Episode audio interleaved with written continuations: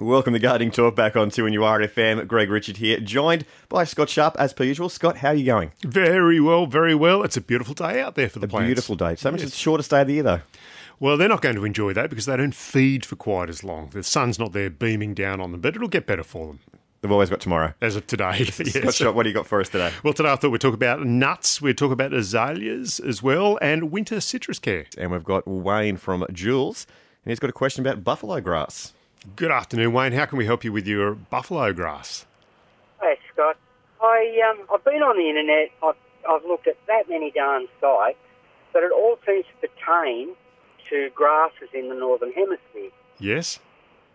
My yard, I've got Sir- Sawalka, but since we've had this bit of rain, I've never had any trouble with it before.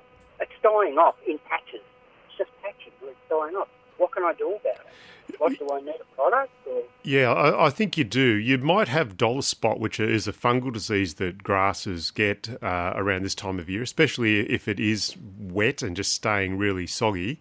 Uh, so you need to get a product called Mancozeb Plus, which is a fungicide, and you just spray that all around that area, uh, not just where the, the patches are, but keep on doing it elsewhere uh, especially in the shady areas, and see if you can get that back under control. I think one of the problems with buffalo grass uh, here in uh, you know Newcastle and further south is that once we get to winter, it, just stops growing. Uh, you know, you can sort of mow your lawn uh, mid-May and almost leave it again in, until mid-August. Uh, it's not maybe not quite that bad, but it really does just stop growing. And and what that does though is if we get a lot of rain like this, you do get those weird soggy patches. Uh, you get areas where you know you're walking out to the clothesline, or you know, you've got dogs and they're they're running around, uh, and they can be doing damage, and it just doesn't regenerate and come back. So I think that is one of the problems with buffalo grass uh, here in Newcastle. Um, Wayne, do you actually have a dog, uh, mate, that could be uh, doing the business on the lawn?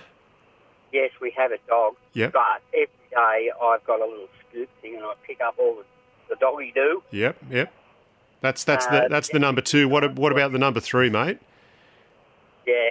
Nah, well, there's not much I can do about that. Yeah. Greg, Greg, Greg. What's number three? you know, number three is I it? know what number one is. It's rhyming slang. I'm not. I don't. It's not. Oh, okay, right. Yeah, okay. Number three. no, the number three. So, uh, yeah. Look, there's not much you can do about that, but that could also be an issue as well, where you're getting some patches dying out because the grass just isn't, uh, you know, regenerating quickly enough. All you can do then, mate, is go out and sort of hose it off um, as soon as the dog has done the number three. Is that product you're telling me about, is that uh, like dog friendly or what? Or you got to leave it a little while before you can let the, the pets run around? Yeah, look, that's fine with that one. You'd mix it up uh, in the watering can or uh, and just or in a spray if you want to, and just spray it over. No, look, that won't be harmful to pets. Wonderful. Thank you for your information. Okay, good on you, Wayne. Have a nice afternoon. Same to you. Bye. So we've got Tony from Cessnock, and he's got a question about wisteria. Good afternoon, Tony. How can we help you with it? Yeah, how you going? Uh, Scott, I've got three fairly mature uh, wisteria vines in my backyard, and of those three, one of them will produce about three bunches of flower every year. The other two produce nothing. I've been told I should put them under pressure, that that'll produce flowers. Somebody else told me whack them around the trunk with a lump of wood, and uh, but you know that seems a bit dodgy. what, what can help me? Yeah, that that was the old trick with, with uh, jacarandas to get them to flower. You hit them on the uh, trunk with a couple of you know, bits of 3B2 and that'd make them flower because it stressed them out.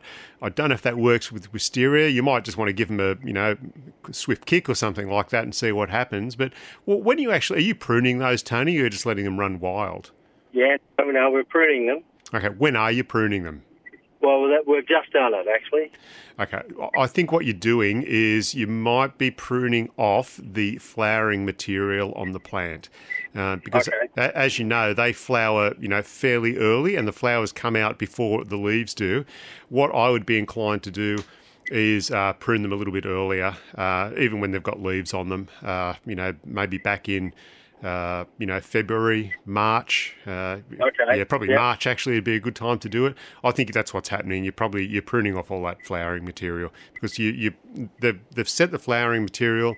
They go dormant now for winter, and then when they come out, there's nothing for them. There's no flower there. um, for them to do so. So yeah, I'll, I'll just uh, get in a little bit earlier so that they can get that flowering material back on, and then they become dormant, and you'll get some nice flowers next year. Okay, because it tended to wait till the, the uh, leaves go yellow and start to fall off. But, Yeah. but, uh, we'll do it early. Yeah, I'll do it early. Uh, get some sulfate of potash as well and start building that up in the soil. Uh, that'll also promote uh, and make stronger flowers for you. Okay, thank you very much. Thank you very much for the call, Tony. Cheers. Okay, bye. We've got Charlie now from Hamlyn Terrace, and they've got problems with their mandarin tree. Good afternoon, Charlie. How can we help? Oh, good afternoon, Scott. How are you? Yeah, pretty well. Good, good, thanks. Uh, I've got a mandarin tree, and it's probably about two years old now.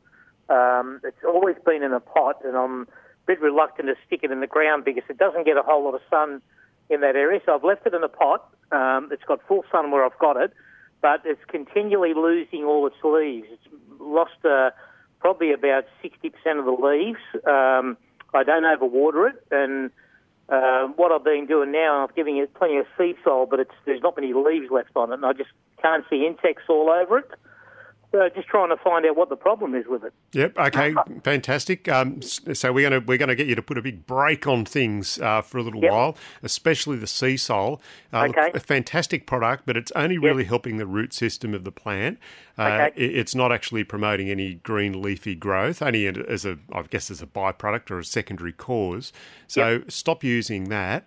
Yes. Uh, the other thing it's doing is just stressing out the plant. So I, I don't want you doing any fertilising for a while. Now, mate, you said uh, you're not overwatering. Um, uh, quantify that for us. How often are you actually watering?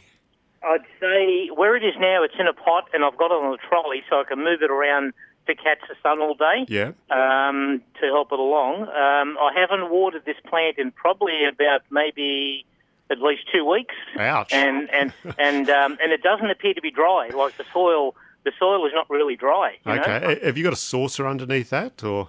No, I haven't. It's all open. Okay. Look, look mate, I, two weeks, I reckon I'd be pretty thirsty if I hadn't had a drink in two weeks. So I think you probably need to start watering it a bit more regularly. Uh, Yes. And look, that might just be once every couple of days. Yes, Uh, you want it, and you want it in a good potting mix where it's flowing through. You don't want it being, you know, soggy and and uh, staying wet all the time. Yes. Um, look, that said, keeping a citrus in a pot, you'll only ever get the citrus to a certain size. It's, um, you know, not impossible to keep a citrus in a pot, but it's very difficult once it gets to that fruiting stage and, and flowering stage to keep the nutrients and moisture up to it. Uh, Sure. uh, because the first thing it'll do is drop its uh, flowers and any little, you know, tiny little fruit that it's set Yep. uh, to try and Yep. survive. Then it'll drop its leaves, as you're finding out. So Right. I think you just need to cut back on that fertilising at the moment. Yes, okay. Uh, start uh, watering a little bit more regularly. Okay. Uh, are you doing the right thing, mate? Though I'm going to give you some points for something here this afternoon. Thanks. So you, I know, I, you, I could tell you're getting starting to get a bit down there. I was just hammering you, but uh, look, you're moving it around and keeping it in the sun, and that is the right thing to do uh, Yes. because citrus love uh, sunlight to uh, fruit Absolutely. and flower properly. Uh, and then I, I think for your fertilising. I'd Yep. go and grab a, a product called Sudden Impact. It's actually for roses, but uh, citrus and roses love the same thing, and it's a slow Yes. release fertilizer. It's organic. Uh, you just get uh, it's a little pelletized uh, sort of Yep. manure. There's a little uh, measuring cup in there, so you know exactly how much to Mm-hmm. give it, uh, and you probably give that uh, to the citrus every you know three to four months. So, so it's nice Yep, and yep. regular throughout the year. yeah, I know the product. No, it's pretty good. I've used it on my mum's roses. Yep. Um, okay. So I do intend on putting this in the ground, but it's it's only about probably about a metre tall, and uh, where it's going to go, it's a little bit. It doesn't get a full sun, so I was kind of hoping to leave it in the pot for at least another twelve months until it gets a bit bigger and established. Then stick it in the ground, you know. Yeah, Um, that, that's that's fine. So keep doing that. Once once Yeah, you do yeah. put it in the ground, though, Yep. citrus in the shade they tend to not fruit as well as as we Yes, just said. They also tend to be more susceptible to pest and disease. So you just Yes, have to watch out for that. Yep, yep. No, no, no. Sounds great. I'll um, I'll do all that. We'll appreciate the help. Okay, mate. You will. How many stars will we give you for today? Two. Uh, yeah, two. I think. Two. Okay. You'll fix it up. Everything will be fine. Okay. Thanks very much, Scott. Good on Thank you, you. Charlie. Thank you. Okay. Bye. Bye. And we've got Leonie from Heddon Greta, and she's got issues pruning a fig tree. Good afternoon, Leonie. How can we help you? Yes, we've got a fig tree that's got a lot of branches that are very low and almost, well, if not dangling on the ground. Um, and now that it's lost its leaves, I guess it's the time to be trimming it up. How much should we try to trim it up? Yes, it is the time to, to prune up fig trees now because uh, they fruit like most plants do, on the uh, new growth. So the, they're dormant at the moment. Like you said, they've lost their leaves. Uh, so you, with a pr- uh, fig tree, you can get back into it pretty hard if you want to. Um, look, I'm not advocating cutting it right back down to the ground, but uh, you can certainly get pretty savage with it if you need. And then when we hit spring, you'll get a whole lot of new growth, uh, and then all of that new growth will have fruit on it. So you'll have those beautiful, you know, juicy caramelly figs to eat as we get into spring and summer. Uh, so yeah, look, if you want to get uh, you know fairly tough with it, uh, you, you, certainly can. Uh, now, as you said, sometimes uh, is yours pr- uh, like sprouting from the base, or what, what's happening with it? You mentioned there's some branches that are touching the ground. Yeah, yeah, there is a lot of branches that are touching the ground. Yeah, is that because it's coming out from the base, or? Yeah, sort of. Yeah. Okay. So you can certainly clean those up as well if you want to. And there's, those... not, a, there's not a particular central trunk of it. Okay. Um, there's two sort of main fork things, but there's not really a central trunk that we can sort of train. But there's just a lot of ones on the ground mm. that we need to take off because we don't want the fruit and all that to be dangling on the ground. Yeah, so get get rid of those in that case, and it might be that you want to, uh, you know, identify, like you said, two particular trunks and try and uh, get those to be the main trunks of the tree and, and get a nice shape out of it, uh, you know, this year. So it is the time to do it um, when it's dormant. So uh, yeah, jump in and, and give it a go. Also, is it the time to be trimming back blackberries and loganberries? Uh, yes, you can do those as well at this point in time how much do I trim them back? Well, blackberries you can prune back just about as hard as you want, and and they'll still come back for you. Uh, and the same with the loganberries. That's the great thing about the berries is that uh, you know they're so quick growing, uh, very resilient, so you can prune them back quite hard. Yeah, well, the blackberries I've noticed that are sprouting up in different places that I don't want them to be, so I have to dig them out. Yeah, have to be careful about that. Uh, I, look, I remember as a kid uh, living in Merewether, you know, we had this particular side of the hill that was just full of blackberries, and it was uh, almost impossible to to go up the hill because they do just spread out and become, uh, you know, quite wild. So yeah, try and keep them in a nice, uh, you know, contained little area and uh, keep them under control. Thank you very much. Okay, thank you for the call, Leonie. Bye. Bye. We've got Trish now from Cessnock, and she's got rust on her geraniums. No, seems as though we've lost Trish. She, oh, she's she's disappeared on us. Yeah, so yeah, rust on geraniums. If Trish is still listening, uh, yeah, look, you can't keep that under control um, by spraying with Mancozeb Plus, uh, but make sure you get right in underneath the leaves to try and uh, get rid of it. So they get right in under there. Yes, yeah, and if they are falling off and dropping on the ground, then uh, make sure you discard those leaves, put them in the garbage, and uh, get rid of them. Too easy. And we've got Joe from Croudace Bay, and he's got fruit fly in his grapefruit. Good afternoon, Joe. You still got fruit fly, have you? Well, well, I, haven't now. Obviously, I've got no fruit on at the moment uh, on my grapefruit. But um, but what, last year when I got the grape, I got some lovely grapefruit, and everyone got fruit fly, fruit fly in it. Yeah. Uh, and all the other citrus, I've never had that problem. I've got later curl on it now on the new grow, um, but it's a healthy plant, and the fruit was gorgeous fruit, but, uh, but uh, I got this fruit fly.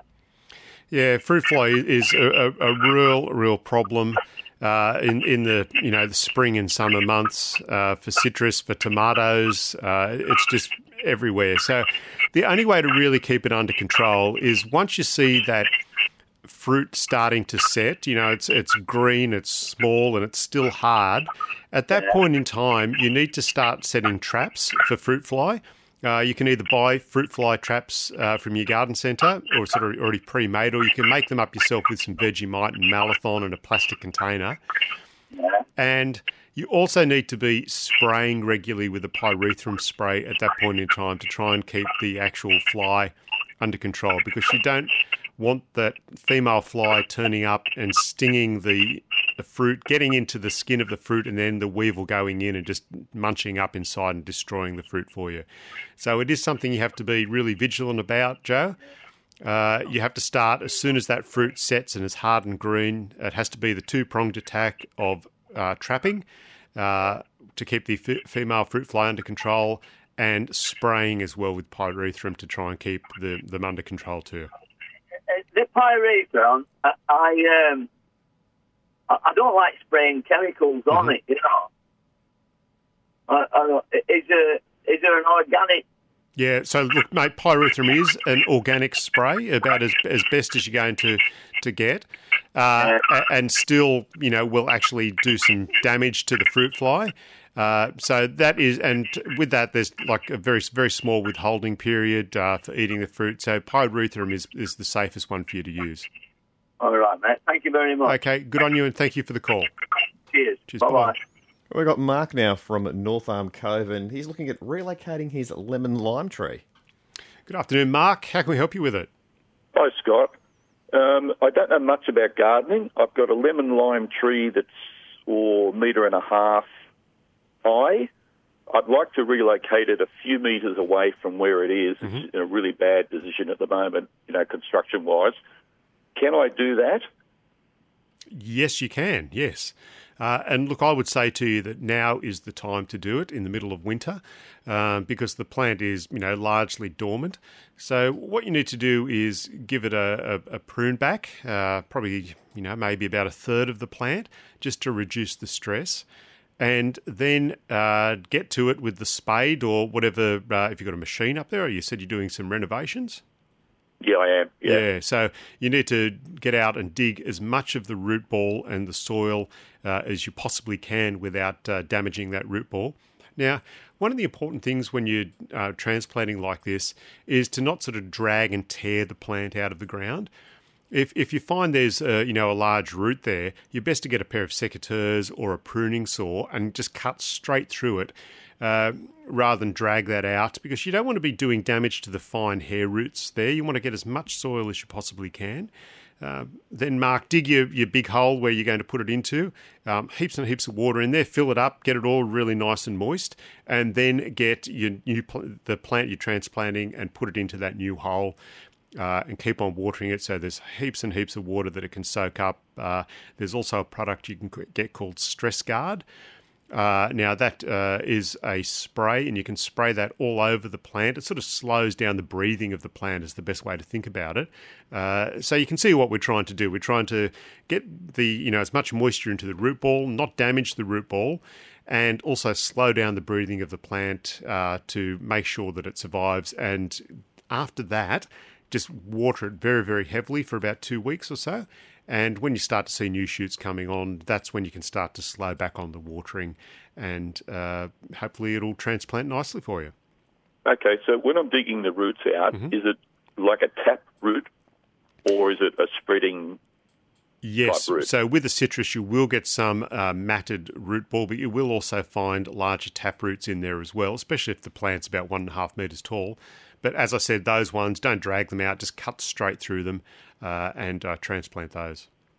Excellent. Okay, thank you. Okay, good on you. And look, so and the other thing is don't fertilise either. People are often tempted to uh, fertilise the plant at that point in time, but you'll just overload it and they it can't handle the fertiliser. Okay, great. Thanks. Okay, thanks, Mark. Cheers. Bye bye. And we've got Kate from Bellbird, and he's got, she's got a question about roses. Good afternoon, Kate. How can we help you? Yeah, hello. Um, we're going away um, in a couple of weeks to where it's much warmer. Um, I just want to know what to do with my roses before we go. Do I? We'll be away for probably six weeks. You know, towards the end of August. Oh, do I stop give it, stop it, Kate, stop it. Sorry. stop right there. We don't want to hear this. We don't want to hear this. So you're going away for six weeks, are you, to the end of August? Um, we're in a couple of weeks until the end of August. Yeah, so I want to know, know: Do I do my big prune before I go, like in the next two weeks, do I do it when I get back? I, I reckon I would do it in the next two weeks. Uh, leaving it till the end of August is probably getting a little bit too late uh, because it, it, the, by then everything wants to start to sprout anyway. So, yes, I would leave it as long as possible before you go and then get in and uh, give it the big prune. Right. They they ha- are suffering a fair bit from black spot. Whether that comes into you know whether that should be taken into account or Well, effectively, what you're going to be doing once you do that heavy prune, you'll be pruning off all those leaves anyway. Uh, get rid of them off, you know, away from the ground, uh, Yep. from around the plant, and, and that should, uh, you know, sort of spell the end of the black spot until February again for you. right. A- any other tips that I should be doing before before I go? No, look, that's all you really need to do. The heavy prune, make sure you give them a, a good feed. Uh, we recommend usually about, uh, you know, a third of a bag of poultry manure uh, for each rose plant. So it's, it's quite a fair bit. Uh, make sure you don't let it sort of pile up against the, the trunk of the plant, though, because you don't want collar rot. Uh, and then, look, if you were going to be here, then in a couple of weeks' time, you give it then a handful of that, uh, you know, sort of uh, chemically rose food that you can get and the granular one and uh, give it then. But you can substitute other things in later on in the year, like sudden impact if you want to, as a slow release fertiliser. Okay. So I do I chuck the dynamic lifter on and just leave it, or do I water it in, or just let it sit, or Yeah, so look, I'd actually use straight poultry manure rather than dynamic Oh. lifter. Yeah, Oh, okay. uh, so you get a, about a 25 to 30 litre bag and you get three roses out of each of those bags. yep. So water in or just leave? Uh, water in, uh, water in, and uh, then uh, yeah, pack the bag and off you go. Okay. Sweet. When Thank you, you. when you come back in August, it'll have fantastic roses all over it, probably. Oh, wonderful. I'll, I'll ring you and let you know. Okay, thanks for that. Thank you. okay, good. Thanks Thanks, Kate. Bye bye. Bye. We've got Ross now from Bolton Point, and he's looking for an insecticide that's suitable for hibiscus. Good afternoon, Ross. Uh, how can we help you? Problems with your hibiscus, mate? Yes, thanks, Scotty. Thanks. I like your program. Thank you for your program.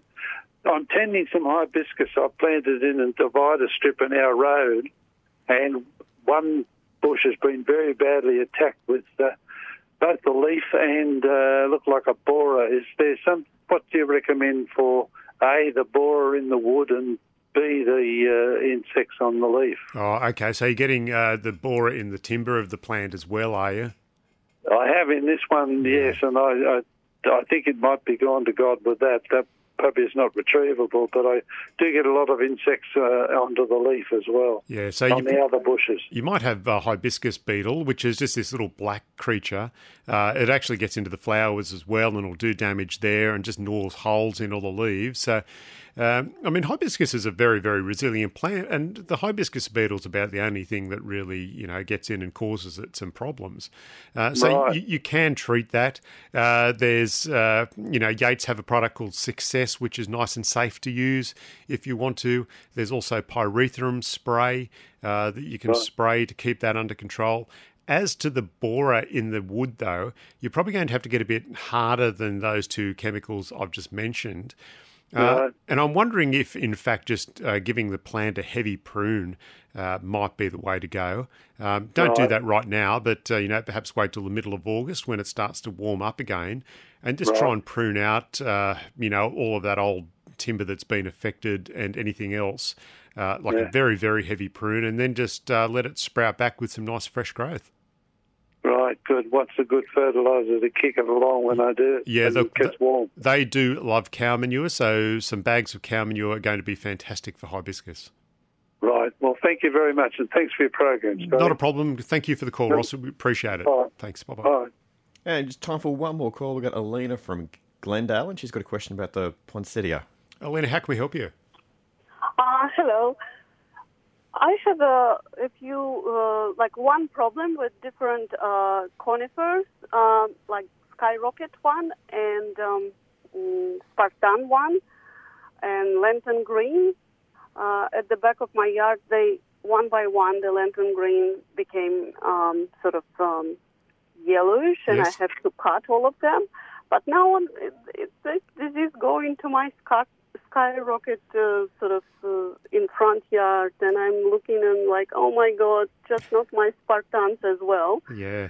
What is that? I know it's hard to get rid of, and I tried some copper powder or something like that, but would like to know your opinion and advice on this. Yeah, so look, un- unfortunately, those conifers like Leighton's Green and the Skyrocket, the pencil pines, they can be susceptible to a, uh conifer canker that they get, and that's a, a fungal disease that gets into them. Yeah. And and then also what happens is because they're a bit weak, then they get borers coming in as well. So you might jump into those plants and have a good look around, and you'll find that there's some weeping sap coming out of, um, pardon me, weeping sap coming out of holes. Uh, so they've probably got borer and the canker. I would be uh, using a product called Phos Acid. It's a systemic fungicide which you water into the ground around the plants. And that will get rid of the canker for you, or uh, hopefully keep it under control. You can spray as well. Uh, as far as the uh, borers go, you need to try and uh, you know actually get some poison into the holes that are, are, being left there, and just generally spray in around the tree to keep that under control. Uh, watering the plants very heavily and just making sure that they're healthy can actually flush the plant the uh, the the problem out, the the borers out. But you need to get that canker under control with a product called Phos Acid. Scott Sharp, we're out of time for another week. Talk to you next week. Thanks for listening to this podcast from 2NURFM at the University of Newcastle.